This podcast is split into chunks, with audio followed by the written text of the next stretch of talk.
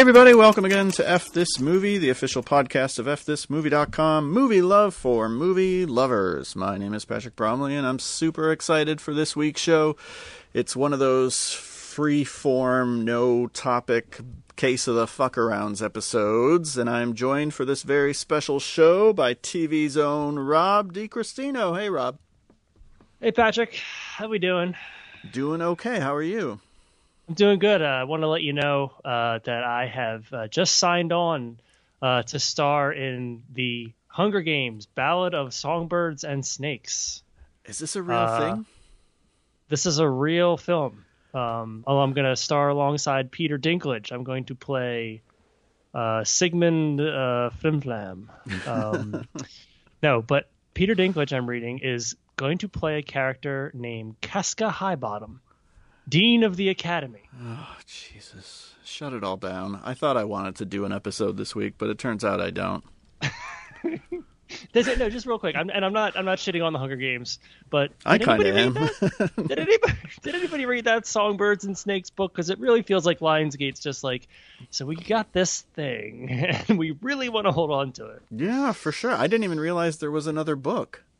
There's another book. It's a prequel. Well, of course it is, because that's what we're Um, doing with Game of Thrones, and that's what we're doing Yep. with The Hobbit. Do you want to know what the log line is? Of do you want to course hear I do. Of course you do. Uh, years before he would become the tyrannical president of Panem, 18-year-old Coronalis Snow, I read that wrong, is the last hope for his fading lineage, a once proud family that has fallen from grace in post-war capital. With the 10th annual Hunger Games fast approaching, the young Snow is alarmed when he is assigned to mentor Lucy Gray Baird, a girl tribute from the impoverished District 12. But after Lucy Gray, yes, Lucy Gray commands all of Panem's attention by defiantly singing during the reaping ceremony, Snow thinks he might be able to turn the odds in their favor. Uniting their instincts for showmanship and newfound political savvy, Snow and Lucy's race against time to survive will ultimately reveal who is a songbird and who is a snake.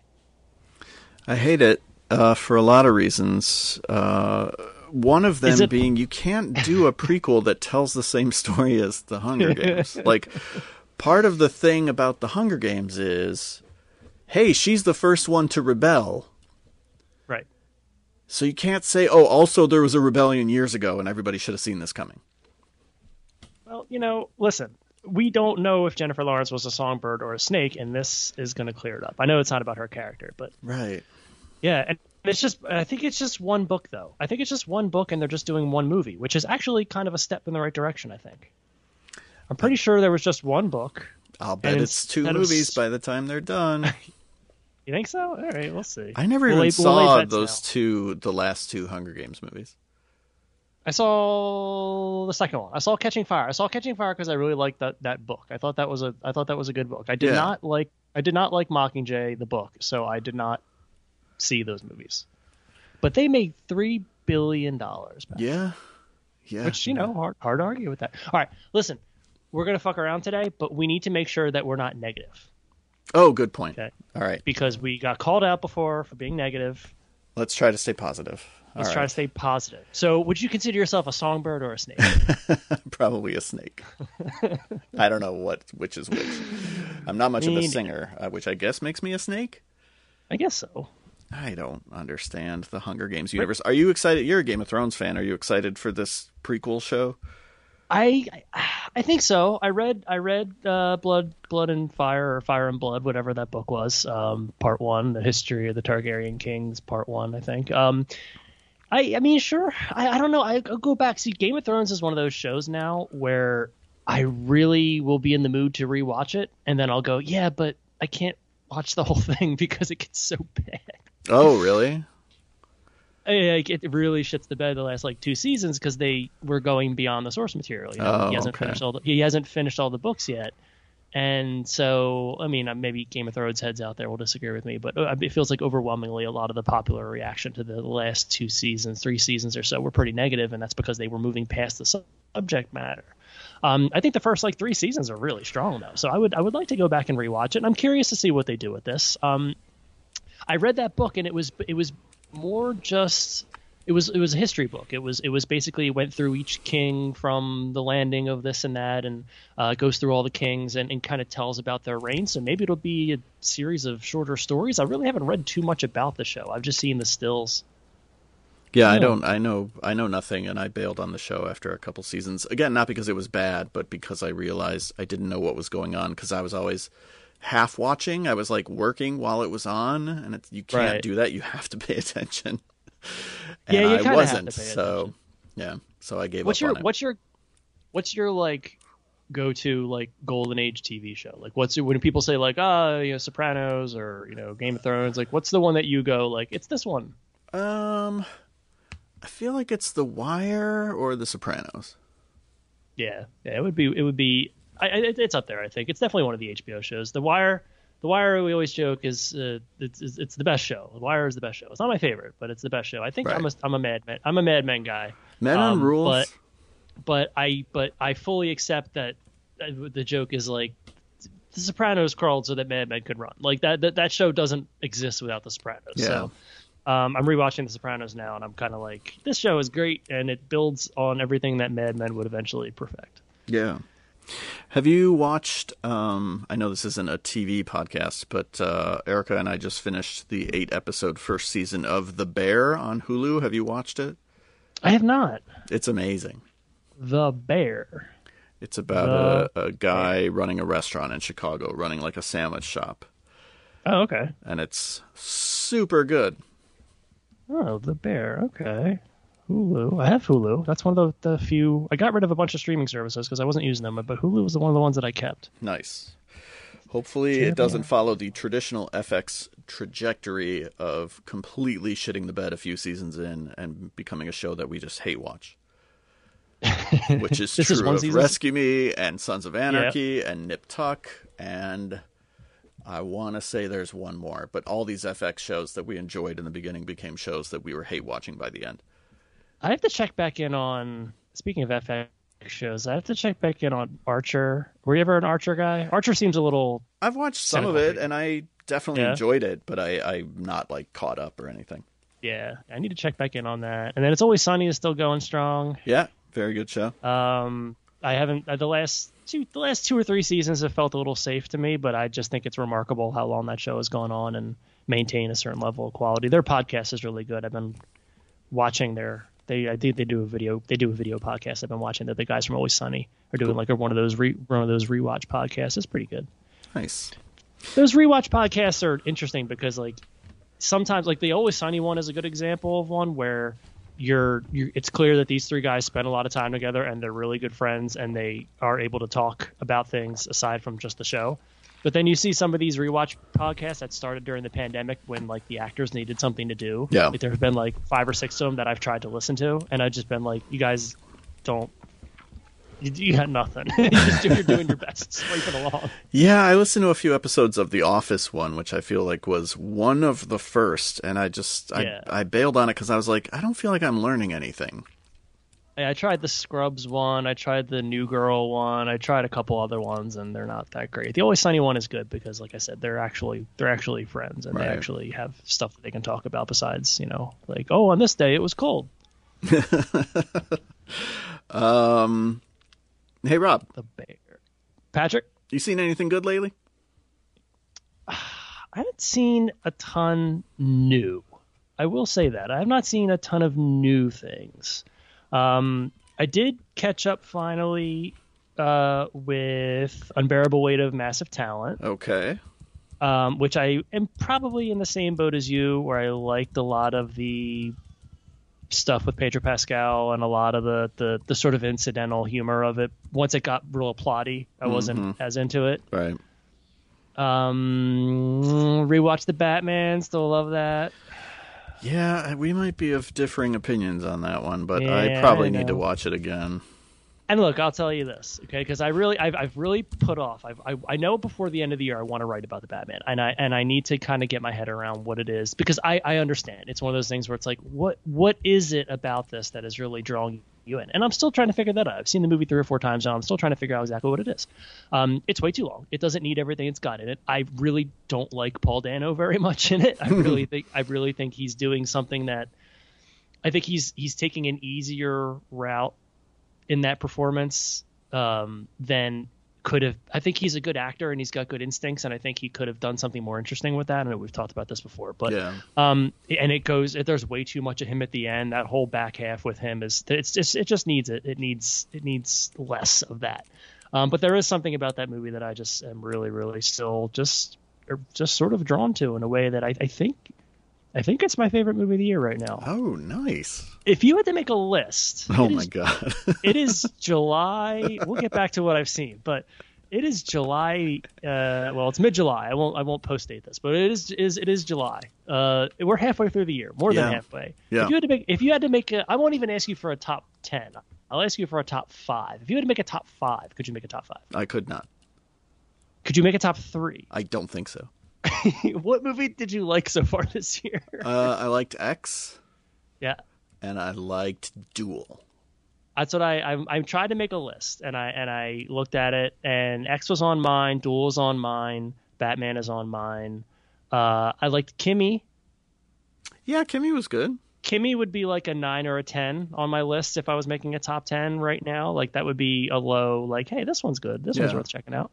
Um, but uh, yeah, I'm kind of in the same boat. Um, I was even like thinking ambulance might have a spot in my list right now. Sure. Yeah, it might end up on mine. It depends on how the rest of the year goes. yeah, that's one that kind of is sort of you know might be in the conversation as something unexpected because that movie is I, that movie kind of kicks ass a little bit.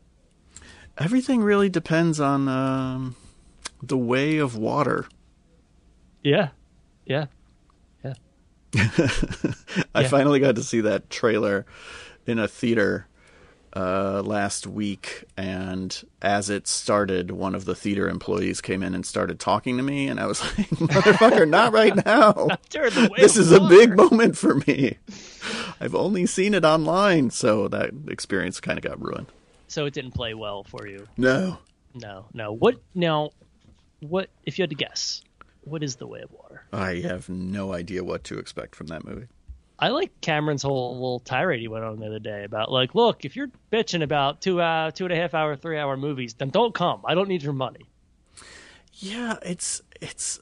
I have no problem with Avatar being three hours, obviously, because I'm excited about it and it's more to love. It's just that like, it's when every movie is that long. Like uh, the runtime for Bullet Train was released today, and it's two and a half hours. And I haven't seen Bullet Train. Maybe it needs two and a half hours to tell its story, but Yeah.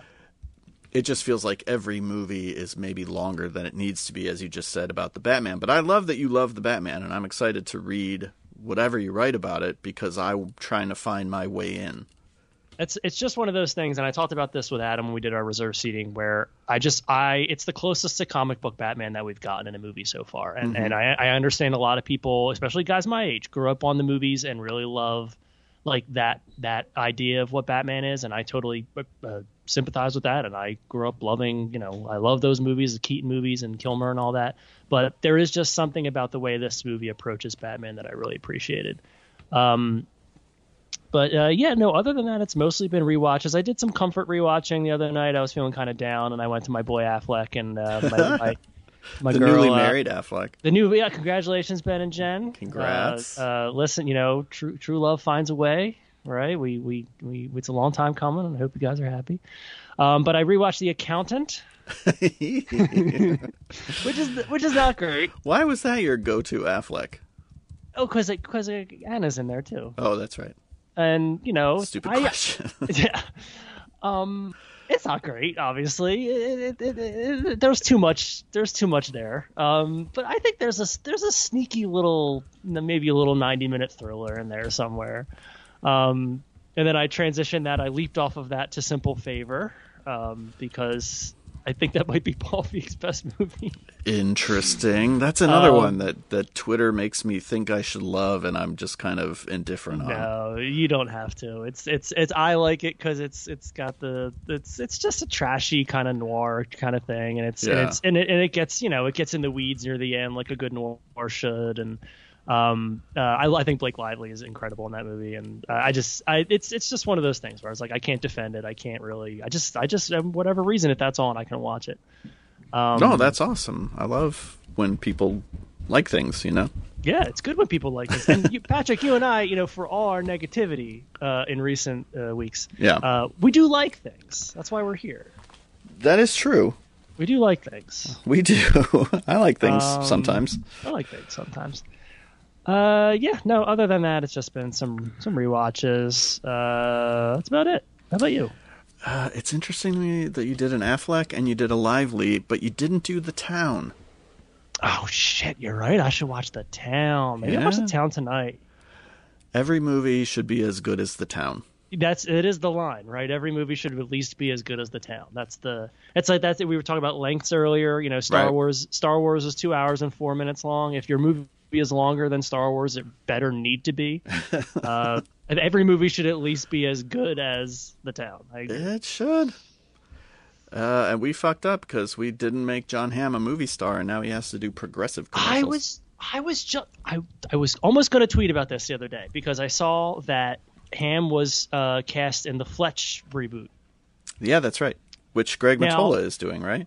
Yes. Now I'm no I'm no Fletch authority. No, I'm not I, either. I've not read the books. I've seen the first movie. I don't think that there was two, right?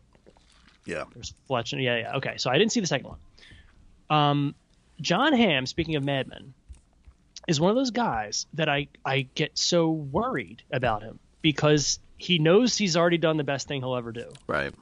and it's like, what does he do now? What place does he find himself in? And I'm curious, does he have like the Jennifer Gardner problem where he just needs better representation?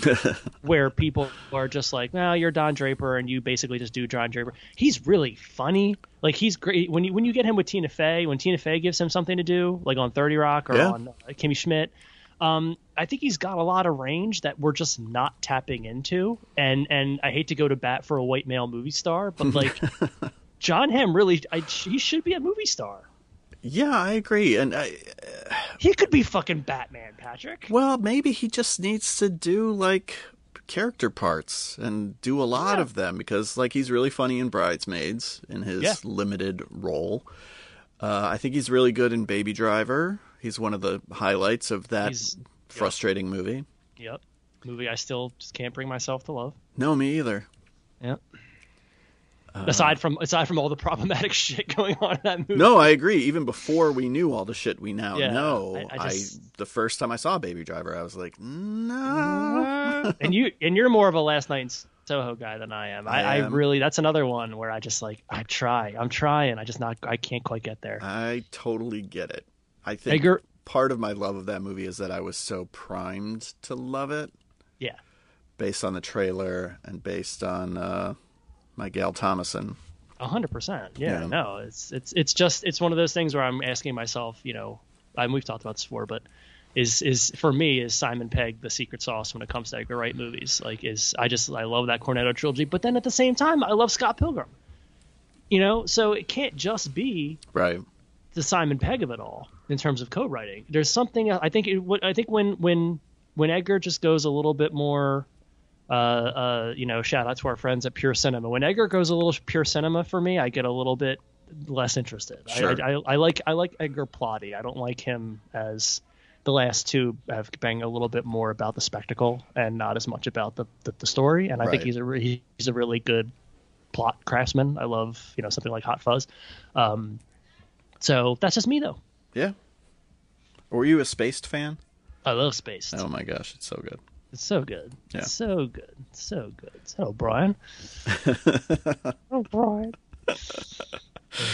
Um, what have I seen lately? Well, let's talk about, I guess, the biggest movie in theaters right now because you were more positive on it than most of what I've seen, and that is Thor: Love and Thunder, Yeah. which I finally saw last week. I took Charlie to see it. Um, I almost got to see the Avatar trailer in front of it. Uh, I'm kind of in the like shrug camp on Thor: Love and Thunder, and not that your review was like glowingly positive, but you found a lot of nice things to say about it. And then I definitely saw a lot of stuff online, like this is the worst MCU movie. One critic I know literally said, "You're a fucking idiot if you like it." Um, That's how from criticism should be. Absolutely. It should be a series of absolutes, right? Just insults. Yeah. No, I, I always, I, I know, I get for some reason, I don't know what it is. I just, I do tend to get a little bit of pushback when I, when I give Marvel movies positive reviews. um, and I know I'm pretty, I'm, you know, I, I understand I do that, and I think with my Thor review, I, I I feel like I tempered it with like, look, this is not you know Citizen Kane or anything. It's not like there's there's some stuff in it that doesn't work. There's a, a lot of the humor doesn't work. Like I think that Taika Waititi needs to get over Taika Waititi. Like I I, I think he's got some great movies. I, I love Hunt for the Water Wilderpeople. I love a lot of his work. Um, I, I don't know. It is a it, I can understand it being a shrug of a movie. I just sorry, I think it's better than Ragnarok. I do. I think it's I think it holds together as a okay. movie. I think it I think it holds together as a movie better than Ragnarok. And again, I am a plot and theme guy. That's my thing. And I think Ragnarok gets really messy and it gets really self-indulgent in a way that this movie, I think as I mentioned in my review, it doesn't have to it doesn't have to connect dots between Marvel movies. Right. And that's one of the reasons why I gave Multiverse of Madness a positive review as well. Marvel movies, folks, have always been scattershot messes. Okay, the very the very first Iron Man was they shot that movie without a script for the first mm-hmm. like three weeks. Like, we're, let's not pretend like Marvel movies are getting worse. They have always been this way. Are there better ones and worse ones? Absolutely, but they're Big Macs they taste good for a few minutes and then you forget about them. That's what they're supposed to be. And I'm not saying turn off your brain. I'm not one of those people. I'm, I use my brain to have fun, just like you, Pat. um, I just I found it very, I found it harmless, and I thought it had a little twist of a theme there. I thought it had just enough. It was a little. It it, it just barely, you know, it was it skidded on the runway a little bit, but it just barely made it. That's Okay. that's my that's my thing. I think the first 20 minutes are a mess. I think all that Matt Damon bullshit is just get rid of it. Yeah. But um, but once it, I think once it starts being a story, it's fine. It's just it's it's nothing. It's it's nothing more than that. And and I really like with that and with with Multiverse of Madness. Like the thing I liked about Multiverse of Madness is they're just weird now. The Marvel movies are just weird. They're just gonna go out and be weird. You know, like they're just gonna bring in fucking multiverse and they're gonna bring in this and they're bringing that and it's gonna go here and it's gonna go there. We have to worry about Shield and we have to worry about Hydra. And we have to worry about this and keeping it grounded and making it cool for the kids who don't want to admit that they like comic books. Everybody likes these movies now, so they don't have to play coy anymore. We can have Loki and WandaVision and all this stuff. They're just they're just going out there. That doesn't mean it's not sanitized and corporatized and all that stuff. It doesn't mean it's not calculated. I'm just saying that I appreciate that they're just like, fuck it, whatever. We'll just do whatever we're gonna do. Yeah. And that's all I got. Yeah. No, it's good. Uh, not enough not enough Tessa Thompson in that movie, folks. sure, I would agree with that. Um, But what else do you got? They're trying to serve a lot of, you know, they're trying to service a lot of things in the movie, and not, uh, not necessarily Marvel things, but you know, lots of characters and storylines and. Um. Yeah. I. You know. If if I'm gonna watch like a Marvel double, uh, I'd rather watch Love and Thunder than The Eternals, just because like Love and Thunder is kind of fun, whereas Yeah. The Eternals is not. I thought Love and Thunder was like about as good and bad as Multiverse of Madness. It's like a C plus. Right.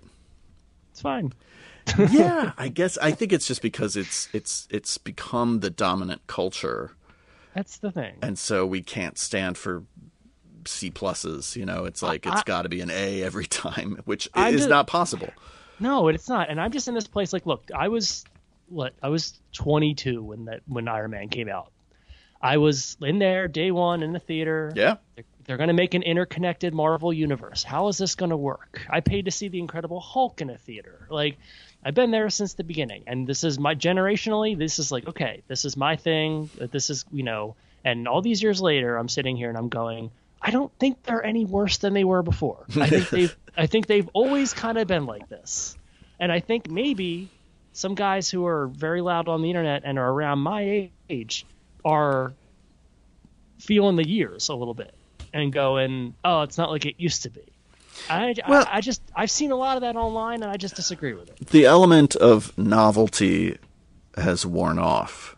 Yeah, and so and the movies aren't really interested in sort of reinventing themselves because you had everything building up to the avengers and that was new because nobody had ever done that before and then Right. you had everything building up to infinity war and that was new because nobody had ever really done that on that scale before marvel was really doubling down on what it had done before and involving way more huge characters and huge ips and insane amounts of stars. I mean, you think about like that funeral shot at the end of um, Endgame, and it's just like, look at how many famous people are in this shit. which I still don't believe is real. They can- claim that it is, they but right, claim that it's real, but they're Right. full of shit. Right. Well, now they're Um, now they're being transparent about. We shot that in a Best Buy parking lot. Like, yeah, no shit. That's why your movie Yeah, no looks like shit. garbage. Yeah, we know, guys. we could tell. um. Anyway, sorry. Good. But so they just feel maybe a little bit directionless now, or there's no element of surprise. Yeah. And I saw an interesting Twitter conversation today uh, um, where people were talking about, you know, one of the reasons that Marvel feels disappointing now, or what they don't get, is that there's no spectacle to their movies. Something like Avatar offers spectacle, something like Top Gun Maverick offers spectacle. And when you're the dominant blockbuster of the culture, um, you know, is there a holy shit moment in Thor Love and Thunder? Like, no. You know, there's I mean, sort of one in Multiverse of Madness because the fight with the music notes is like pretty cool, but it's very short. Yeah, it's not long enough. Um, but I for think- the oh, go ahead. No, I'm sorry. I just I would say Love, Love and Thunder wants it to be the Jane Foster reveal, but it's just not. No. It doesn't have any gravity to it. Yeah. No, and it's baked into all the marketing. So would you? So we were looking at this as because I've been reading a bunch of those too. Those think pieces that are like Marvel needs to figure out what phase whatever four is, where it's going, what it's doing, what it's building toward, what the larger plot is going to be, and that to me caught me off guard because I guess I underestimated, and I shouldn't have, but I guess I underestimated how much of the Marvel love was people who did not grow up reading comic books uh, receiving media or ingesting media that was interconnected in this way, where there was this and it, this leads to this and this builds to this and this goes to this. And I think maybe I underestimated how important that was to people because to me, I like that a lot of these movies are these newer movies are sort of just their own stories. Like there's just this happens over here, this happens over here. Not everything has to build to something else. But I do. It does seem like you're right, you based on what you said about like that there is it is directionless and that that seems to be an element that people are missing that this doesn't feel as okay this step leads to this step which leads to this and Right. this reveal and this character you got to stay for the credits because you see you know you see this and that'll set up the next thing and and i think i personally just for me i just underrated that as a thing that people really cared about and it apparently is something that you know people are really missing so i can understand that I'm annoyed by the post credits scene now where it just like introduces a character that we're supposed to be like, ooh, yay, or an actor playing that character that we're supposed to be excited about, and that's as far as it goes. But I think Thor Love and Thunder has one of the worst, and I'm talking about the second post credits scene. oh yeah Oh my gosh. I, you know, that movie, whatever. I, I think, I think, I, I, I think, I think the Multiverse of Madness one is worse. Honestly, It ju- they both look like such shit too, and the They Multiverse of Madness one just completely undercuts and what was that? the smash cut ending. it Like does the it does the mid credit scene, and then the very next one is just a different version of it. And I'm like, wait. And then they throw Charlize at me, and I'm like, wait, wait, wait, wait, Right. what's happening here? And I'm happy to see Clea. Like, if you, you know, you, you read, I don't even know Doc- Clea, and I used to read Read- comics, so Doctor Clea's Doctor Strange's sorceress girlfriend. She leads. She's like his Catwoman. Like she leads Oh, him on all kinds of adventures and shit. So I saw her and I'm like, oh shit, it's Clea. That's cool. We finally let go of this idea that he and Rachel McAdams had the great romance of the 21st century. we stop bullshitting ourselves with No, that. come that- on. That movie has a great theme. Am I happy? and you just repeat it a few times, and then they're like, "That's the theme of the movie." I'm being negative. I don't mean to be. They have the they have the post-it note uh, uh, sketch comedy writers approach the theme where it's just like well put the we got this post-it note at the beginning in the first act Right. the theme will be Uh, is he happy? Or the Right. theme will be Thor is closed off and doesn't uh, doesn't care for folks. And then they write the rest of the movie, and then they get and they go and they look back at the first thing, and they're like, oh shit, we've still got some post-it notes left over here. What does it say? uh, all right, put a line at the end about that. It's like, yeah, but his character doesn't really. I said put a line about that at the end, and that will shut up guys like me who care about that shit. I'm like, eh. Then at the end, you know, it comes to a conclusion. I'm like, oh yeah, I guess that was the theme of the movie. Sure, I forgot about I forgot about that. Oh, it's love and thunder. That little girl, she's really important to the plot. right? We did- built when did we built their decide that? we built their relationship. We built Thor's relationship with the little girl out through the whole movie. Did I miss whatever? it's fine. I missed the part where Gorr the God Butcher got to make a wish. like, Yeah. was Well, that established that well, he he could? appro- yeah, they they discover on the David Lynch planet, on the Eraserhead planet, okay, that, that's uh, right. That's right. that uh, he wants to open the door. Or no, uh, Russell Crowe, uh, racist Russell Crowe. Not racist. We're we're taking the piss out of the movie. I didn't hate this movie. I wrote a positive review. You can go read it. But um, yeah, no, he tells them that he's trying to open the door to eternity, and then That's Natalie right. Natalie Portman figures out that that the Thor's hammer girlfriend or his uh, axe girlfriend uh, is uh, or boyfriend or they friend whatever uh, is uh, is is going to be the thing that opens the door, and that yes, he gets to make a wish, and his wish will be uh, kill all the gods. But then Thor appeals to him at the end of the movie and says Right. that he should choose love instead, Right. uh, because he's learned this on his journey with the screaming goats. So I literally went to refill my son's drink and came back during the Eraserhead scene, and so I probably missed that important piece of information because at the end when he was like making a wish on a mirror, I was like, "Wait, are we literally just inventing rules now? Like where you can Did we? Give kids the power of Thor and whatever?" Um, I enjoy. he should have. He should have went on TV and said that he renounces his wish. oh God. I renounce my wish. There's a movie with problems. Um, I enjoy watching Chris Hemsworth play that character. Yes. Natalie Portman seems to be having a good time. Yeah. Uh, I was not hurt. You know, like my life will continue. Yes. Was- You, you you can look at that and say there is a film. Right. There is a there is a Thor film. right? That's all we need, folks. Doesn't got to be any more complicated than that. No, no. It could be better. I'm not saying it's good. I'm just saying Right. if we temper our expectations for the world around us, as I have come to do in the last two years or so, we say Thor: Love and Thunder. It's not hurting anybody, and if you just, I don't know. But but again, Patrick, you know, we could say, well, that's, there's great stuff coming out that people aren't watching instead. But we could not make a top five list. No, that ago. true. Um, and again, which I'm not saying excuses it. That doesn't Right. excuse it. And and I think that has everything to do with me and not necessarily the movies because I know there are people who could enthusiastically make a Right. top 5 right now and Top Gun Maverick would be on it and Ambulance would be on it and there that's not to say that those people are wrong. I just didn't like those movies as much as some other people. So I take the blame for not liking more stuff this year. Speaking of which, what do you think of that Munsters trailer, Patrick? You oh, want to talk I'm about the so Munsters? glad you brought that up. Let's talk about the Munsters. Sure. Um Go ahead. Here's your shot, buddy. Go ahead. I have no, I have zero dog in this fight, but I was so excited to hear what your take was going to be. So go ahead. I I wish it looked like a movie, and it doesn't. Um, it really does look like a lot of people compared it to like a Six Flag commercial or a root beer commercial, and those mean, it- people are not wrong. It looks like he shot it on his phone. Yeah. Again, it's now not. here's- Maybe it's gonna look different when Yeah. it comes out. Maybe it's gonna look more like a movie to Netflix. when it comes to Netflix.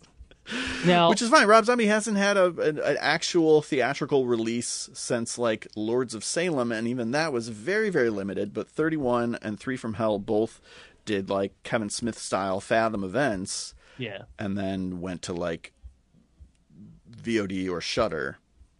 Lords of Salem is good. Lords of Salem is really good. I really like that movie. I think that's my favorite, my favorite zombie. It's mine as well. All right, um, so so I've heard some rumblings online Yeah. that, and this is all just online rumblings. Do you think there's any truth to the idea that he shot it for black and white, and then they bailed on that? because that would explain some of the sort of Yeah. saturation and some of the the color palette things. Do you think do you think that's possible, or do you think that's Do I think it's possible? Yes. okay? Um, I couldn't say that it's. Because you have to. I mean, when you shoot black and white, you have to light differently. Yeah. You know what I mean? Like it looks, it kind of looks like he might have. Sh- some of it looks like he might have shot it for black and white. And and and, and again, I, this is all just, just nonsense I've heard on Twitter and just. But I just I was I saw that and I said, well, that's possible. It- It's absolutely possible. I don't mind the saturation. For me, it's all about like the film stock, and that this looks like Yeah. it was shot on cheap video. It looks kind of like a porn parody instead of like a movie. And I wanted it to look more like a movie, but again, when it comes to Netflix, maybe it's going to look different. I'm a little bummed, you know, that it's going to Netflix, which means no physical release, which means no like alternate black and white cut if that were the case that he had shot it for black and white a physical release might include that version and Right. netflix just isn't going to do that um, they'll allow david fincher to go black and white for mank The classic film. classic classic fincher Now, does Netflix put anything out on physical media? their stuff has gone to criterion That's right. I have the Irish. I have the Irishman Blu-ray. Uh, Right. I'm thinking they put Stranger Things out. they did uh, it was like a target Oh. exclusive though Marriage Story. criterion again Oh, and Roma. roma criterion, Criterion. again Yeah, you're right. Look at that. Okja criterion Okja Criterion. Hey, how about that Lost Highway Criterion? this is another conversation that we got to get to. Yep. Right, we're Let's do still that. talking about the Munsters. Let's so do we that got we got to talk Criterion releases. We got to talk Paul Verhoeven Oh, because today's yes. his birthday. Yes, it is. Happy birthday. But we're still talking about the motherfucking Munsters. um, I'm pretty sure we're still talking about what you've seen lately, but that's all right. We'll come back to this. I, I really But, could only alright. otherwise talk about the Dirt, the Motley Crue movie, because I definitely rewatched that. You know, uh, Motley Crue is Nikki Sixx, right? Uh, he's in it. I He's mean, in. I wouldn't know. say it is Nikki Sixx. Let's not. My mom. let's not understate the uh, Yeah, I'm sorry, con- I'm sorry. contributions of Mick Mars and Tommy Lee. scratch that, reverse it. What I meant to say was that he's in that band, and He my mom, rec- oh, my mom always recommends his autobiography to me. I believe it's called, is it Heroin Diaries or something like that? My I mom mean, loves. probably. He My mom loves, loves, heroin. rock star. My mom loves rock star autobiographies, uh, and she told me that one was good. Um, keep meaning to read it. Uh, Does she like rock music or just it is? Oh, called, she does. Yeah. Okay, Yeah, yeah. it is called The Heroin Diaries. I've heard good things from my mom, A year in the life of a shattered rock star. who says I'm very handsome. It's sixty-two dollars in hardcover. Ooh. Because now I want to read it. Although if it's anything like The Dirt, it's going to be tedious because it's just stories of getting high and very little about like making music. Well, to be fair, if I was going into a book called The Heroin Diaries and Yeah. expecting to read something else besides stories about True. getting high, Not wrong. I will ask my mom to mail you her copy. So you All can right, check it. thank you. This helps out a lot.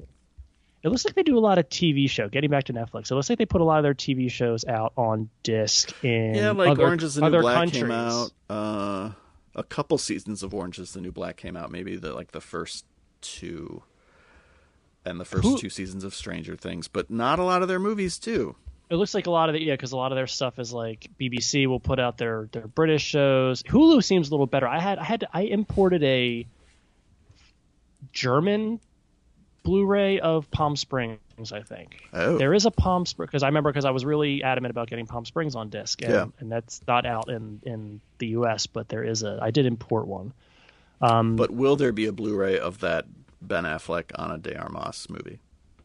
so yeah, I don't think there will. I couldn't even tell you the title of it right now. Deep Water, Thank you. Deep Water. you know what's Um, good and on Hulu right now? Speaking of what I've seen lately, The Princess. Is it good?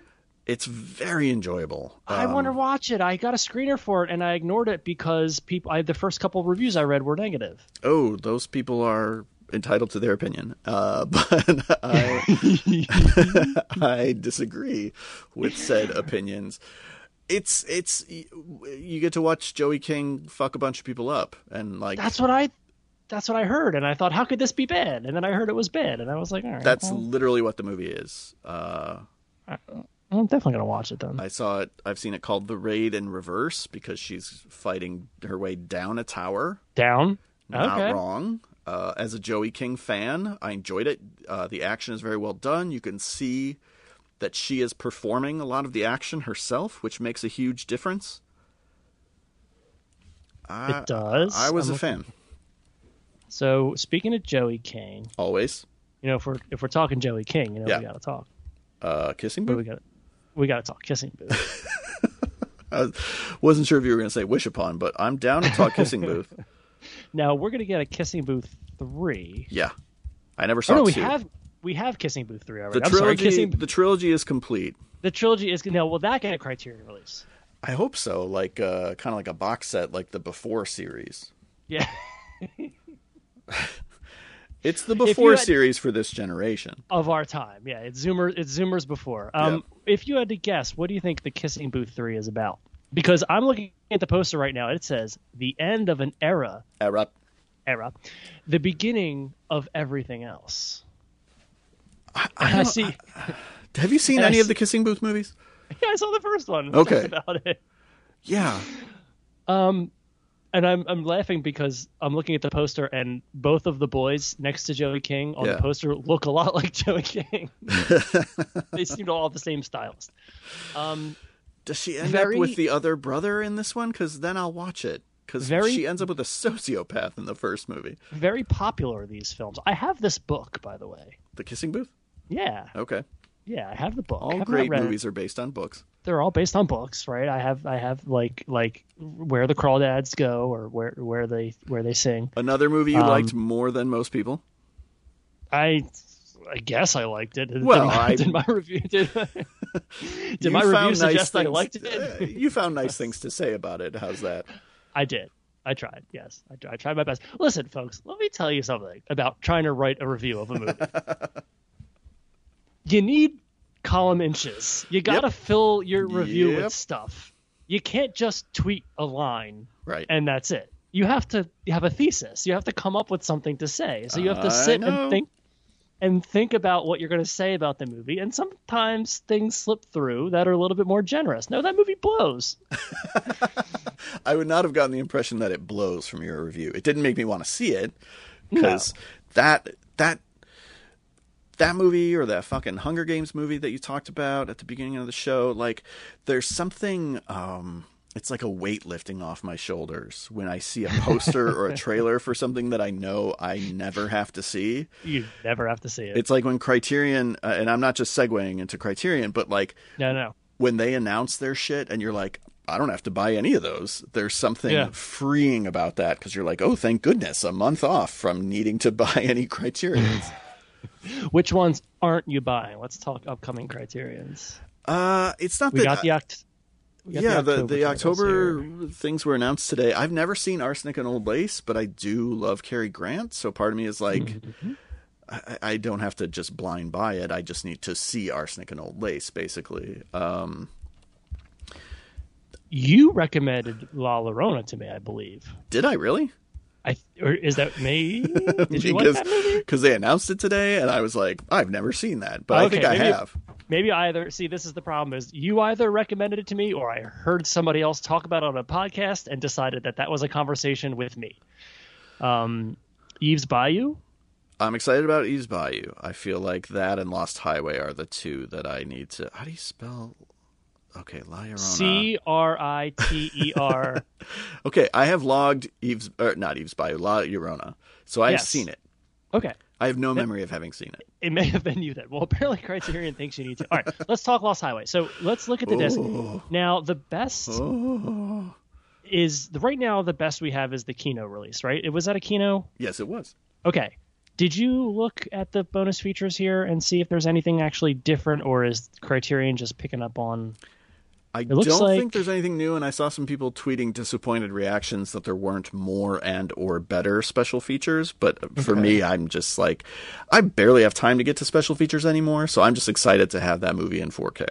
Yeah, so that I think that the, the appeal of that is going to be the 4K. Now that's the 4K. They didn't they just show a restoration of this, or am I thinking of a different Lynch movie? They did two. They did uh, Lost Highway and they oh, an did Inland, Inland Empire, Empire. right? Yeah. Yes, they did Inland Empire. Okay. So I'm guessing that's coming down the pike. But uh, Lost Highway is going to look really good in 4K.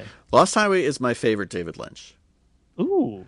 I I waver at times uh, because sometimes I think it's Mulholland Drive. Like I think Mulholland Yeah. Drive might be his best movie, I think yeah, I think that's easily his best movie. but Lost Highway is my favorite. If I'm Is that because it's honest well? I mean, is myself, it is it the Pullman of it all? it's the Pullman, it's the Arquette, it's the it's the darkness of it. It's um, it's a, I mean it's it's a, it's a grodier Mulholland Drive basically. I mean it's a it's a it's a more kind of grungy approach. Yeah. it's a very similar story. You know, not similar, but in a David Lynch way. Similar. Mulholland Drive helped me unlock Lost Highway. Yes, I think that's a good way to look at it. Lost Highway made me lose sleep because I was trying to figure it out because I didn't hear that OJ quote when I first saw it. Right. And I bought an issue of Wrapped in Plastic, like hoping to figure it out. And that didn't help me because, of course, he's never going to say what it is. It wasn't until years later that I heard the OJ quote. But seeing Mulholland Drive, then I was like, oh, he's playing this game again. God, that's a good movie. I should rewatch Mulholland Drive too. Right after The Princess, right after Kissing Booth 3. and then Lost Highway, and then all right. So okay, Lost Highway Highway fucking rules. rules. That's what I meant before, by the way, not Mulholland Drive. I I rewatched I rewatched Mulholland Drive a ton. Um, all right, 4K digital restoration. You you're still not? Are you still on? You're not a 4K guy yet, right? I am, I am. Oh, you are a 4K guy now. Okay. Yeah, we got a new TV in January that's 4K capable, and uh, we bought a new player. I am being very, very good about not rebuying stuff that we already own.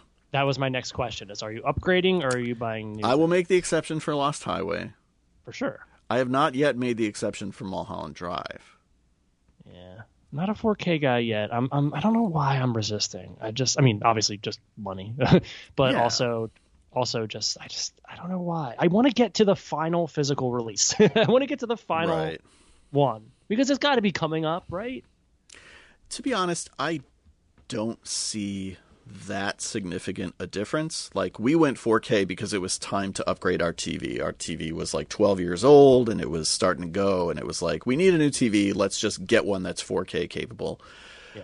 Um But one of the reasons that I'm not upgrading shit I own to 4K is A, money, obviously, and B, because I just don't think there's that it's it's not a significant enough leap from Right. Blu-ray to 4K for me. A lot of people would disagree with me. and I'm very much in the same boat. I'm also not set up with the the kind of like the, the t- I think so much of it is your TVs, your lighting settings, it's the room around you. You Yeah. know, like you've got like for example, your basement right is very conducive to showing a high definition image because you've got you know great space down there. There's no light down there coming in through windows and things like that. All that stuff you know would be very you know conducive to that situation. Um, for me, not so much. So I'm kind of like, do I bother with that right now before Right. I have that kind of space, you know? And by then it's 8K, you know, and then, then, I'm, play, then I'm playing catch up. But um, no, really cool to see. Did something fall through because Lynch had, um, I know, was it a problem with the distributor? What kept Lost Highway off Criterion for so long? Oh, I'm trying to remember. I'm trying to remember who put that out because the only thing we don't have now in the Criterion collection is Wild at we don't have, Heart we don't have Straight Story, we don't have Wild at Heart, and Inland Empire. and Inland Empire. Right, Inland Empire is a who Which put I- that out? Can't love. Um, there is no domestic Blu-ray. I have a UK Blu-ray. Yeah, I have a I have whatever import Blu-ray too as Yeah. well. Yeah. Oh, here's a great example: Sound of Metal. So again, uh, Hulu movie, right? Uh, Amazon Prime. Didn't Amazon Prime. So Amazon Prime entering the Criterion collection as Yeah. well. Yeah. I need I need to rewatch that one. That one should have been on my list in 2020. I underrated that movie. I should have gone back and I rewatched it in the last like year. And I was like, oh, that should have been on my list. That movie was good. It is good. Um, will the Munsters join the Criterion Collection? I guess is the question. I hope and the so. question becomes, will the black and white cut go to Right. Criterion collection? right? Right. And Will- will, will get a that be all it 4K release? And what will Okay. Those crazy colors look like in 4K? I just have no idea what to expect from it because it's so different from what else Rob Zombie has done. I appreciate that he's remaining faithful based on the trailer to the spirit of the show, which I've been rewatching for a piece that I hope to write. Um, and didn't like decide to like Rob Zombie it up, you know? Like I'm going to do my Right. fucked up version of the Munsters. Like no, he's just doing the Munsters and cast it with all his friends and uh, again, as a Rob Zombie fan, I'm super excited about it. The trailer didn't necessarily fill me with confidence, but it's just a trailer. Um, and we under and we understand folks the aesthetics that he's going for. We understand that it's camp. We understand like i've seen a lot of the the, the, the twitter cycle was very fast. It, it seemed to hmm. happen within like eight hours. Yeah. where it was like there was the reaction and there was the overreaction and then there was the pushback and then there was the apology for the pushback and then there was the reevaluation of the pushback with the new conclusion you know and all that. Like we that whole cycle that we get for everything we see you know is is we, we understand we understand what he's going for we understand that it's supposed to look like shit or that he's trying to make it look this way for a reason or that in context it will make more sense but right now it looks like uh veronica a little bit, yeah. Um, but again, I, I'm just as irritated with you know the the overly dismissive like. Again, I saw a tweet from somebody who said something along the lines of like, "Wait, did we ever expect Rob Zombie to make a good movie?" And it's like, well that's oh. fucking bullshit yeah that's again, just you're just speaking in absolutes, and it's exhausting, you know. And this is from a a respected film critic, and it's Yeah, just like just- have room in your life for more than just whatever. Anyway, You know what? It, you know what? I you know, what I think my second favorite Rob Zombie movie might be. After Lords of Salem, is it Halloween two? I think it's Halloween 2. It should be. that movie is fucking good. Yes, it I is. really, really like his Halloween 2. As do I. I was just thinking about what if there was like a white horse in the Munsters? Like, what if it just showed up? Bring it you know? back. Bring it back. Make Bring it part of the zombie extended universe. I don't know. how does how do the how does the Munsters hold up? By the way, do you did you did you, you said you're rewatching it? Yeah, I mean it's one joke basically, which is like they're monsters and people are afraid of them and they're oblivious. Right. And that's Which the is- joke of the Munsters. Which is kind of the joke of the Brady Bunch movie, right? Right. Remember the Brady Bunch movie? Yeah, Right. That was, that was fun. Um so it You know holds I- up fine. Like I loved it as a kid because hey, it's monsters and I couldn't get monsters anywhere. And these were monsters that were being shown on my TV. So of course I fell in love with it. Uh as an adult, you know, like I have much greater access to monsters, whether it's streaming or in my collection or wherever I want to go. We're talking to me. Right, right, exactly. Uh, so uh, you know, some of that has worn off, and I'm able to see, but it's charming, and I enjoy it. Did you see? I guess. All right. Would you have seen? Would you would you have been able to see Three Thousand Years of Longing yet? I have not seen it. Oh, Okay. I'm I trying don't know to. if I'm going to, based on your review, I- which well, see, again my- was my not reviews- entirely negative. But as you described the premise, part of me was like, I don't need to see this movie. Yeah. Again, my reviews notoriously unreliable, and I accept that. Um, I will. Ma- I will say with this one though, the first two thirds of it are, are strong, and the back the back third is not so strong. But um, I was thinking about George Miller and I'm thinking about what where his his critical because I've seen some some reevaluation of Mad Max Fury Road recently, um, in terms of that one not being uh, quite as groundbreaking as as uh, many thought it to be. And that not to say that if you don't like that movie, there's anything wrong with that. I just was interested in in seeing how this will play, given the length of time since his last movie. Um, and the sort of cultural impact that his last movie had. Yeah, I mean, I feel like I need to see it because it's George Miller, but there's very little that makes me want to see it, if that makes sense. Um, for sure. do we need to reevaluate every movie?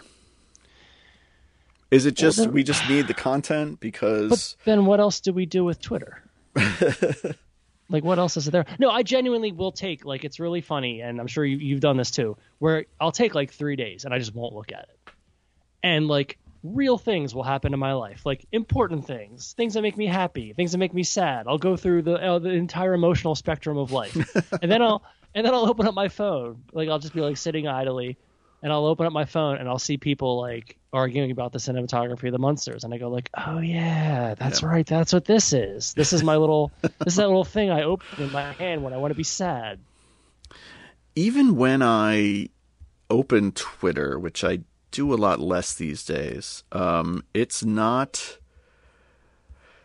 unusual for me to tap out about 10 tweets in. Like I'm amazed And- at people's ability to scroll their timeline because I I make it about 10 tweets and then I have to jump out. and and it is i mean there you know we've talked about you know, we as a culture i mean have talked about doom scrolling of the idea of like literally getting a dopamine rush from like scrolling through and looking at you know negativity and Yeah. like looking for something to make you angry and looking Yeah. for something to, to get you you know and that's that's what these all these you know all social media basically thrives on you know and that's and that's fine that's basic human psychology and we understand that and all that but like i do i, I will sit there and, and sometimes what i what i've noticed about myself and and and, and credit to wherever credits do. I have no idea. I tend not to see the thing.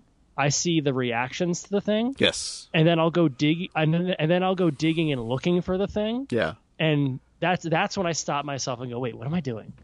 Why I'm I'm seeing other people get angry about something, and then I'm going to look to see what made them. Why would I do that to myself? I did it today. Why don't I just why don't I just turn off my phone and go read a book or something like, and, be, and, and, and be happy? Like, why do I do this?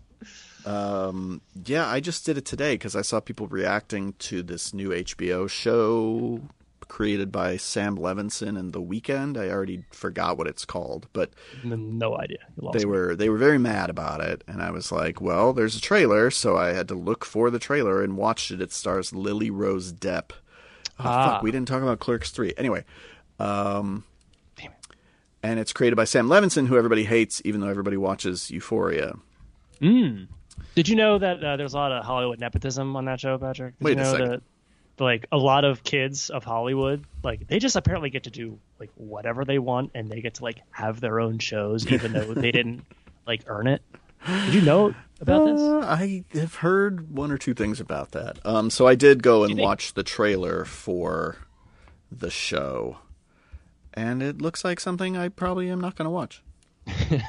once again, I Which is have to watch fine, right? It's like, hey, that doesn't look like it's for me. Cool, a thing that's not for me. Um, hey, Dune Dune Two has started production. Yes, and in case you weren't excited enough, they added Florence Pugh. yes, they did. Somebody's reading Rob's diary. Finally, someone's reading my diary. How can we make? Oh, it's called The Idol. I'm sorry. The Idol. Yeah, I I D L E or I D O L. I D O L. Okay. co-created Lesson- by The Weeknd. Okay. well, and I believe co-starring The Weeknd as well. Oh, uh, uh, Uncut Gems, The Weeknd. Is he in Uncut Gems? Yeah, he's. Oh, that's right. Remember? I've only seen it once, but now I remember. You should see that movie more times. That's a good movie. It is a good movie. I liked But it it when I saw it. But it does make you sad. Uh, hey, by the way, Thor: Love and Thunder has crossed half a billion dollars, Patrick. So I think most people disagree with you. I think most people rate it a lot higher than what did we say? C plus. C plus, yeah. C plus. Yeah. All right. Thor: Love and Thunder or Top Gun Maverick? Time to throw down. Top Gun Maverick. Top Gun Maverick or the Batman. Top Gun Maverick. So what you're saying is it's the best movie of the year. Basically. Basically. No, there's just some stuff in there that I wasn't crazy about, and we've already talked about it. But Yes, we have. again, I get that like it's a good movie. It just pushed some buttons for me that I was like, no, that didn't work for me. But I recognize that it's a good movie, and again, offers me things that I hadn't seen in a movie before. Which is sometimes fun. Right. I'll Let's talk about it. Clerks 3. Yes. So you're a big Kevin Smith guy. I am. For, for some reason, for reasons, for reasons passing understanding. No, I, you know, I was am- a big Kevin Smith guy. I'm not as much anymore, even though I will still gladly see everything he puts out. Hundred percent. Um, I watched the trailer for Clerks three again. I was a little disappointed that he and Rob Zombie have gone this this Fathom Events route. Rob Zombie now skipping that too and just going right to Netflix, to Netflix. which is fine because originally it was just going to be Peacock anyway. So it's just Yeah. a different. It's just a streaming service that more people have, so more people will be able to see it and shit on it. Um, what did you think of the Clerks three trailer? I liked that premise a lot when it was Zack and Miri make a porno. There we go. I watched the trailer and I went, Kevin, you did this already. I kind of did. It's the last 15 minutes of Clerks 2 and Zack and Miri make a porno. And I was thinking to myself, listen, all of his movies for the last 15 years have been these sort of autobiographical, this is where I am in my life. I am so heavily invested in my legacy and writing my own legacy and and and and talking about my legacy and all that and except for one movie is, except for Tusk. That's right, baby. Tusk Fox. You know what's great? Tusk. Tusk. And our or, podcast on Tusk. Tusk or Top Gun Maverick. Oh shit. Tusk or The Ballad of Songbirds and Snakes. Yeah, watch Tusk and listen to our podcast about Tusk. No, I um you know, look, I, again, I'm to see it obviously. I'm excited that he made a movie. I I I, I, it's one of those things where I'm just like, it doesn't really matter what it is. It really doesn't. Like I went, I saw Jay and Silent Bob reboot. That movie's not very good, but I'm like, yeah. I mean, Kevin Smith's making a movie. It's a party. His friends are going to be in it. I'm going to be, you know, it's the original Marvel universe. It's it's right. it's it's you know, it's hey, look, it's Jason Lee as Banky or you know whatever. And it's like I don't know. I do have that little thing in my brain that will go, okay, I these are the things I like, and and so I'm glad to see them again. And I think it's just that you know we've talked about this at length before, but with Smith and his, you know, he's a Jersey guy. You know, I, I can, Is he? I'm he's a Jersey guy, yeah. Uh, and he's a, you know, I've got a little bit of that East Coast Catholic, like I need to constantly evaluate myself and what I'm doing and feel guilt and shame and some mix of pride for the things that I'm doing. And I understand his whole thing. I really don't think his whole like I'm going to go on stage and talk about myself for four hours is is necessarily about ego. I think it's about sort of reckoning with himself and trying to understand his greater legacy and how he got put in this position where he's of a generation with Spike Lee and Quentin Tarantino and not a quarter of the filmmaker that they are, you know. And I think he's always been very upfront about that. Um, he had a heart attack and he decided he wanted to write a movie about having a heart attack and that trailer is what it is. Uh, I'm gonna see the movie, but again, one of the things I did like about Zack and Miri Make a Porno, um, a movie I've not watched in a long time, and, and remember defending, uh, but also recognizing that it was like Kevin Smith trying to like tattletale on Judd Apatow a little bit and be like, I did this first.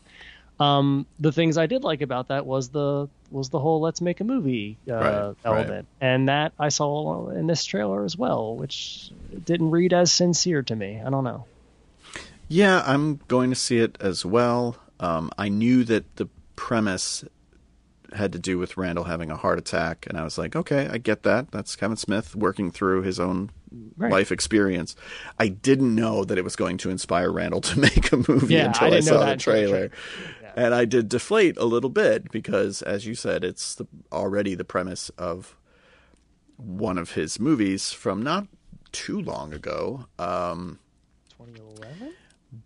But I also understand, you know, again, if Kevin Smith is one of your guys, then uh,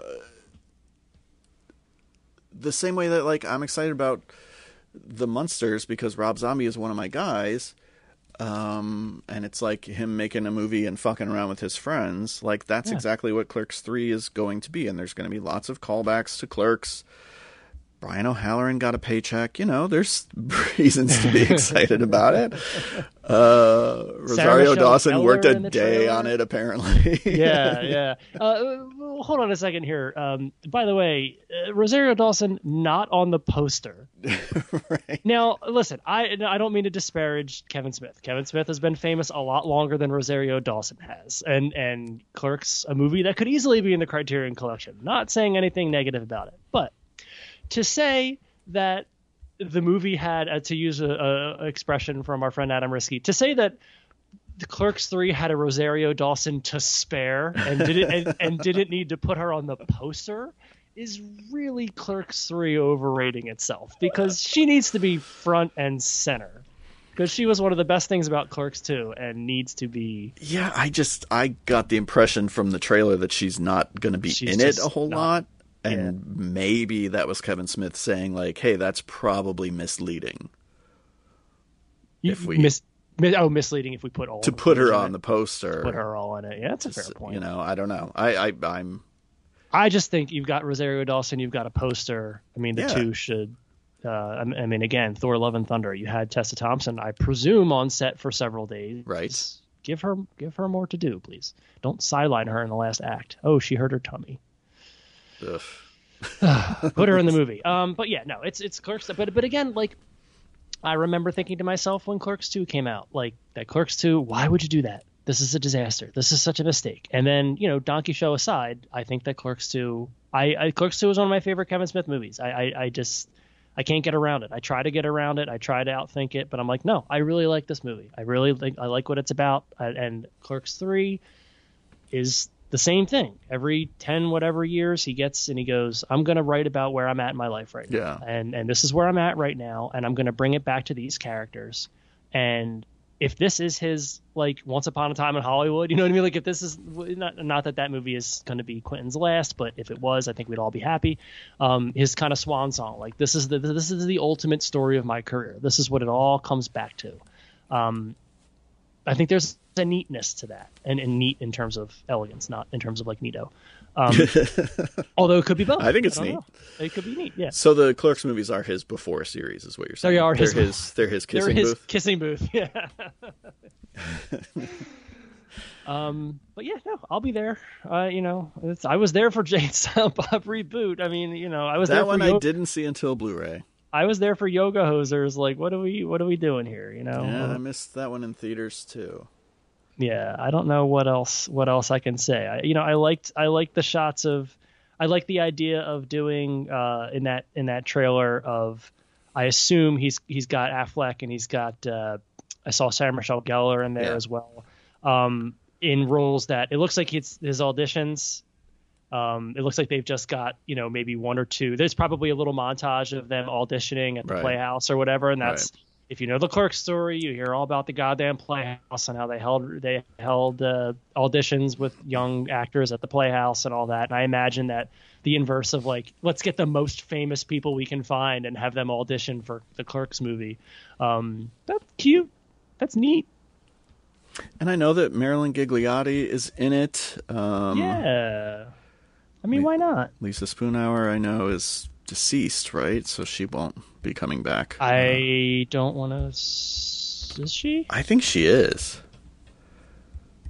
which is She tragic. But Is indeed. Oh my god, that's awful. yeah, I did not know that. yeah. I- oh my goodness. Okay. Uh, well- 2017, she passed away. Yeah, yeah. Um, but no, I, I, I mean, bring them all back. That's that's fine. I, I again, Brian O'Halloran got a paycheck. Met him at a con one once. Nice guy. I'm sure. Yeah, Um, he seems to be very appreciative of the celebrity that Kevin Smith has afforded him. Uh, Jeff Anderson, a little less so. Notoriously Yeah, he's difficult when it comes to negotiations, I believe. he seems like the Ed Norton of the gang. He was kind of holding up Clerks 3 for a long time, I think. Yeah, I think it was the. I don't know if it was the I don't want to do it or it was the you got to pay me more. I'm not sure. Right. Which one it is. Did you ever see the movie that he made? Uh, that one is Now is You that one- No, that's. Oh, what? Why did I? Why was I thinking uh, the clown movie? Vulgar. Vulgar is Brian. Brian Jo- that's right? Bryan Johnson. Oh, Bryan Johnson, right? Made that. Brian one. No, I've never- stars in it, but uh, Right, right. Okay, now I'm connecting all those dots. Uh, no, I've never seen it. it's generic, but it's Generic. Yeah. Now you know. Right. Okay. Now you know. Now you know, and now I know. Oh, Jeremy Sisto. Yeah, yeah, yeah. And Jeremy Sisto and Rashida Jones. It's a star-studded cast. That's a star. Where's Joey King? Uh, Not alive. Not alive yet. 2002. Do Joey? Uh, not is she alive yet? I don't know. Yes, 99. Joey. I Two- still have the I still have the Joey King tab open. She's too busy making Zach Braff movies. Do you think they'll? Uh, don't get me started on Zach Braff. leave leave Flo alone. He did, right? They're split up now, aren't they? Oh, did they split up? Okay. I think she's uh, dating somebody else. I feel like she's Good. dating Will Poulter, maybe All right.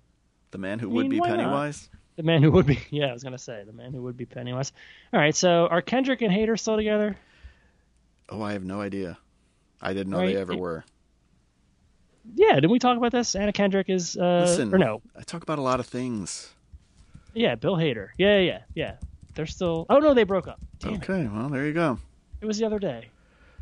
Oh, June 29th. They were together for nearly two years. Oh my god. uh, what a shame. But it means she's available. She's out there. And this She's- is good news for you. it. And this is this is this is she needs to be her. She, by now, she knows what she needs, and I hope she finds it. What if they were to add her to the cast of Dune 2? Dune two. Oh my god.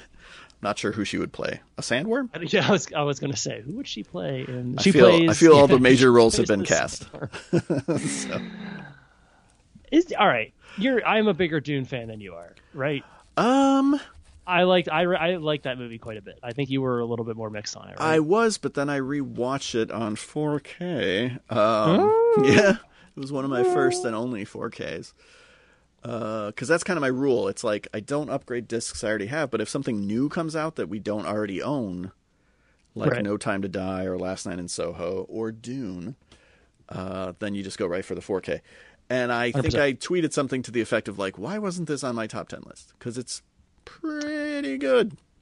Pretty pretty freaking good. Movie's good. Yeah, no, that's that's a movie that I think I think just we just didn't I don't know why we didn't give it enough love, but I'm really looking forward to the second one. I'm really I really like the approach of of doing doing it in two halves. That's one see this is where we have to I have to eat crow a little bit because when I bitch about like oh we're going to take one book and split it into three movies. Yeah. In this in this case, it's a good idea. Well, I think in part because it had been attempted before Right. And we saw that maybe the results were mixed. Like, oh, maybe Dune can't fit into one movie. Even though I really yeah. like the David Lynch Dune. Yeah, but it's wild. It's oh yeah. and I Completely didn't understand it. Like I read the book and now I can follow it. But I did not make sense to me before I had read the book. Rebecca Ferguson is back. Zendaya is back. Let's see. They added Walken, Yeah. Good casting. Austin casting. Butler. Who's Austin Pew- Butler? Walken's oh wait, is Austin Emperor, Butler right? Sting? Austin Butler is Elvis, Okay. No, I know. and he's going to be Elvis, yes. but is he oh, yeah, yeah. Feyd? He's going to be he's going to be Feyd. Yeah, yeah. yeah. Uh, That's Um, good casting. Léa Seydoux Hello. is no. I'm sorry. Florence Pugh is the Empress, She's right? the Empress, yeah. Not the So childlike Sid- Empress. Not the childlike Empress. The childlike. who is who is Léa Seydoux going to be then? Doesn't matter. That's true. That's a good point. Speaking of No Time to Die, it does not matter. I want to know who, what wild little child actor out there right now is going to be Alicia Witt. is going to be is going to be yes is going to be the creepy little witch girl. Um, folks out there who have maybe seen Dune, the the the the the uh, Villeneuve Dune, Yeah. haven't read the book or watched the David Lynch version. There's a character coming up in this second one. My favorite character. She's your She's, favorite? preco- she's a precocious little witch. Uh, her right up my alley. IMDb says Léa Seydoux is Lady Margot, and I don't remember who that is. I don't remember who that is. I read the Yeah, book like the a year ago. Yeah, yeah. There's lots. Of, that one's that one's busy, man. That's a busy. is, that's a yeah, speaking there's- of Game of Thrones. That's a busy, busy book. I was proud of myself Um, for being able to follow along. I think I haven't. I mean, I haven't read that in several years. I keep meaning to go back to it um, because then I do the whole thing. It's like your X Files thing, where it's like, yeah. Yeah. but then I have to read Yeah. Dune Messiah and God Emperor of Dune and No, Chapter House Dune, and then I have to read all the Brian Anderson or Brian Anderson, Brian. Uh, Brian, the Brian O'Halloran books, all the all the all the Dune books that Brian O'Halloran wrote with, with Joey King. Those are my favorite Dune books because it's all just like Paul Atreides being like, "I'm not even supposed to be here today." You know, he did his he guy's hidden talent. You know, he took that clerk's money and he, you know, he, he made something out of it. He leveraged it into a publishing deal. Um, yeah, no, he uh, th- there's Children there's a of whole there's a. ch- Will we get zombie Aquaman? That's the question. Will they will they keep going? Because that's because what's his face comes back as a zombie in like the third Dune book or the second Dune book. Really? Uh, yeah, um, Duncan Idaho. Um, No, I don't think we will because he's just adapting. he's just adapting. still, no, right? I understand. Yeah, well, don't no, think no, I don't mean in this book. I mean, Oh, they- okay. if Will they go in this, In forward? this movie, if they keep going, because they're doing a they're doing a Bene Gesserit Netflix series, right? Stop with the series, the spin-off series. Yeah, stop making things into TV shows, folks. We've talked about this already. And you didn't listen. You keep doing it. Why, why didn't you listen to us? Like, I don't it know. A lot of people loved that Peacemaker show. I kind of had fun with it. I don't think I even finished it. Uh, I mean, I like John Cena, but I mean, sure. just not everything needs uh, its own spin-off series or four different spin-off series or whatever, you know. But God, I sound grouchy these days, and I don't mean to. And and again, we are trying not to be. We recognize that I'm not trying la- hard enough. last time we were we were grouchy, and I understand, but Dune the Sisterhood, it's called Dune the Sisterhood. That's the show. That's the show, yes, and it is going to be, I guess, some kind of spin-off related to the Bene Gesserit, um, who are basically witch nuns Right. with the Force, or the voice, I should say, the voice. Pass me the water. Um, today is uh, Paul Verhoeven's birthday. Yes, it is. Do you have a favorite and a least favorite Paul Verhoeven? Ah, my favorite Paul Verhoeven film. Uh, best or favorite? Let's say Um, favorite. favorite. I got yeah. This is one of those like, do I am I honest, or am I, you know, whatever. Uh, Starship Troopers. Okay. Yeah, RoboCop I think is his best movie. Okay. Uh, Starship Troopers might be my favorite. yeah. You're probably RoboCop. I am RoboCop, but Starship Troopers totally acceptable answer because he's got a couple that you could name, and I would say like, yeah, I get that. You could say Total Recall, and I would get it. You know, I was gonna say all timers are probably RoboCop, Total Recall, Starship Troopers. Yeah. Would you put? Would you personally put like a Basic Instinct up there? I wouldn't because I don't love it, but I recognize its cultural significance. You know what? I bet would make a good Patrick and Rob show. Uh, Basic Instinct. I was gonna say Hollow Man. Have we done a Hollow Man show? Hmm. no, and that's probably my least favorite Verhoeven. Okay, so all the more reason. Okay. I I watched Hollow Man a lot on whatever cable channel it was on when I was younger. Uh, what would have Hollow, Hollow Man have been on? Hmm. Hollow Man would not have been on. It would not have been on uh, Comedy Central. No, it seems like an FX jam. Maybe an FX or like uh, maybe it was HBO. There was a couple years there where we had HBO, so maybe it was an HBO. Um, did you ever get around to Benedetta? Oh yeah, Yeah, you like that one? yeah, it rules. Yeah, pretty good movie, right? I think it was on my top ten list last year. Nuns Bumping are out, horny. bumping out Dune. Mm. Horny nuns. But I'm Never s- way more likely to rewatch Dune than I am Benedetta. So it, you know, Benedetta, Yeah. I, I really like it, but of course it's that end of year thing where you're like, I need to make a list. This was Right. good. This was good. This was good. That's again. That's that's that's going to be Kimi for me this year. I guarantee Right, you. right. at- And you can you can you can timestamp this. I guarantee you at the end of the year, Kimi's going to be my number ten because I'm going to be like, "I- this was good, and I can't decide between these three other movies, and that must mean that I don't like them as much as I liked Kimi. So I'm going to put Kimi on here. Yeah. I do that every year with a movie. Oh, there's Um, uh, again like Erica and I have been doing that series, and we haven't done it in so long because we need to rewatch like 20 movies from 2005 before we can do our next podcast, and that's a huge undertaking. I have too many episodes of The Munsters to watch, but um, you know, once we get into like 2010. That's when I started like publishing a top 10 list on if this Right. movie and it's going to be fucking embarrassing because every year there's probably two or three that I'm like, really? Why did I put this on my list publicly? I do that in February. like I, sta I stand by most of my choices, like I, you know, but I, but I also like go back and look like, wait, was this on my list? And I go back and I look at my list. I'm like, this was my list. Do you All know right. off the top of your head like what's the worst movie you've ever put on a top 10 list? Uh, I'd have to go back and look up my Okay. list. Yeah, yeah, yeah. Okay. Um, it's I mean probably one last year. I'll um, I would I would say I would say just thinking of last year, I believe I made, I put, not to rub salt in it, but I I think I put Last Night in Soho on as like a number ten. Okay. And if I'm being honest, that would not have made my list. Okay.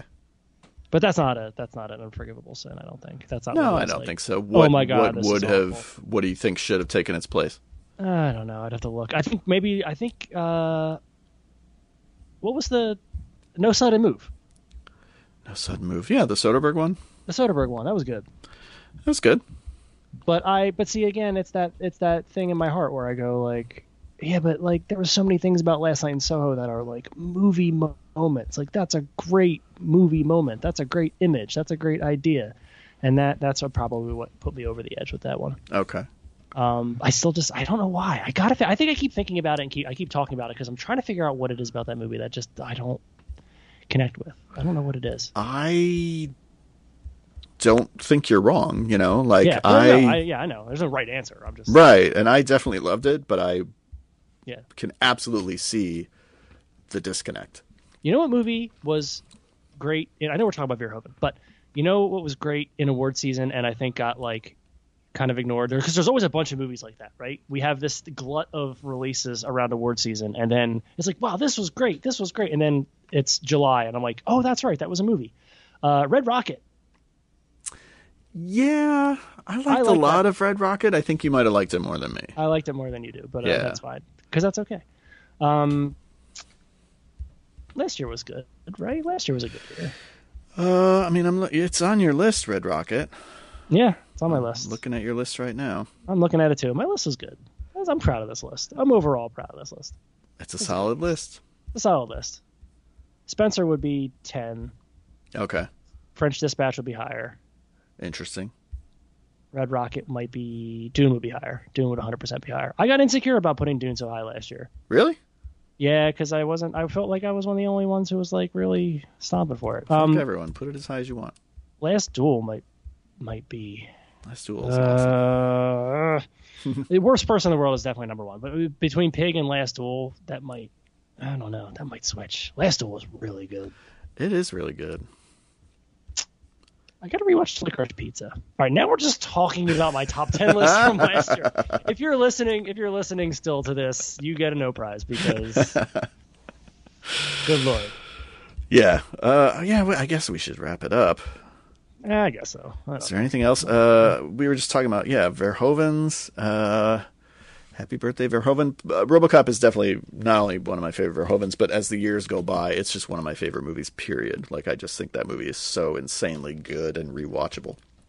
Still, one of my favorite all-time movie watching moments was watching that for this movie fest with Erica, who had never seen it before, and It was Just- when the guy gets shot up by Ed 209 that she really was freaking out, right? Yeah, it, well, no, and then the uh, the the the um, when what's his face gets hit by the car and he Oh, yeah, explodes yeah, over yeah. the windshield, Yeah. he's like, woo. I've been debating showing it to Charlie, but it's so violent.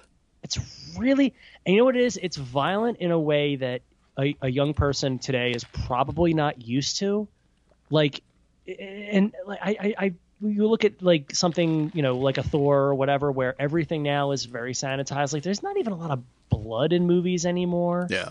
You know so so that degree of gore it might not even just be like when we were younger and it was like oh there's like some blood or there's some this there's some violence there's some that and there's a degree to which like robocop pushes it.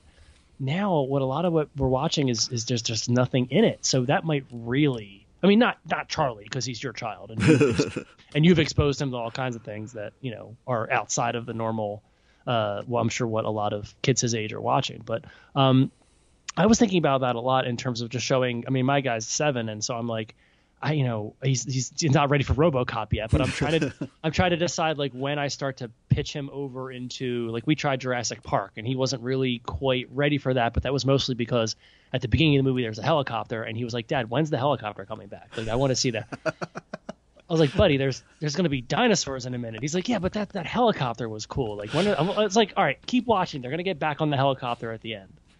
So he stuck with it for the helicopter, but he wasn't super into the dinosaurs. Yet, so He's ready to see Blue Thunder. he's know, ooh, a little little Scheider action. Yeah, yeah, yeah. Good movie. Not I a guess lot of we good, should- Not a lot of good helicopter movies. No, all right, all right. Top five helicopter movies: Beats the shit out of Blue- me, man. Blue Thunder. Blue Thunder. Yeah. Hold on. Helicopter. Black movie. Hawk Down? Is that a helicopter? I mean, that That's one about a helicopter crashing. Uh, Reign Wow, of the Fire. all right, so the number one movie on here is Spectre, which has a helicopter crash in the beginning, and then Uh. Fallout has a helicopter crash at the end. Apocalypse Now, I guess. It's got helicopters. By the way, the first Hmm? movie is Black Hawk Down. Yeah, Blue Thunder is unequivocally a helicopter movie. It is about helicopters. Yeah. Helicopter related paraphernalia. Yeah. Uh, uh, the, the flying, the maintenance. Remember when he does the thing where he's hovering outside the building and they're like listening. Sort Yeah, of. There's, a, it's, there's like a spy element to that movie. That's a good movie. Um, Fifty Shades Darker is on this list. I Now, mean, they do, probably ride in a helicopter. Maybe they, they- fuck in one. I don't do know. they fuck, do they fuck the helicopter? Is this a Titane situation? All I know is that he has a Riddick poster, and uh, he does have a Riddick. I'm sorry, Chronicles of Riddick. Chronicles of Riddick. because right, because it would have been would that no, that would have been too early for Riddick. When is what year is Riddick? Uh, it's a couple years later. Yeah. Later, yeah, okay. Uh, yeah, no. London has fallen is apparently a helicopter. Yeah, these are movies with helicopters. These are just not helicopter feature movies. All right, in the comments, if you can think of a movie that is explicitly about helicopters, not that it has a helicopter in it, A helicopter movie. Blue Thunder. helicopters. I'm not coming Blue up with much else. that's that's got to be it, right? Blue Thunder. Yeah, all Yeah. the Jurassic Park and King Kong movies are on these lists. Too. Yeah, they These have helicopters, not the same thing. helicopters in them. That's not. That's not. All right. All right. Anyway, I guess So we'll what's your- wrap up. What's your favorite Paul Verhoeven helicopter film? Yes, good question. Uh, I got nothing. Is it Ballad of Songbirds and Snakes? It's gotta be. That's gonna be the name of this episode: Songbirds and Snakes. Songbirds and Snakes. And people are gonna be like, "How the fuck are they talking about this years before it comes out?" And then they'll be so disappointed to discover we're talking about nothing. We're talking about Rob's top ten list. Go back and read it. I worked hard. Uh, thanks for talking about uh, bullshit with me, Rob. Sure, I'll happy bullshit with you anytime, buddy. I appreciate it. We will talk to you guys next week. Songbirds and Snakes.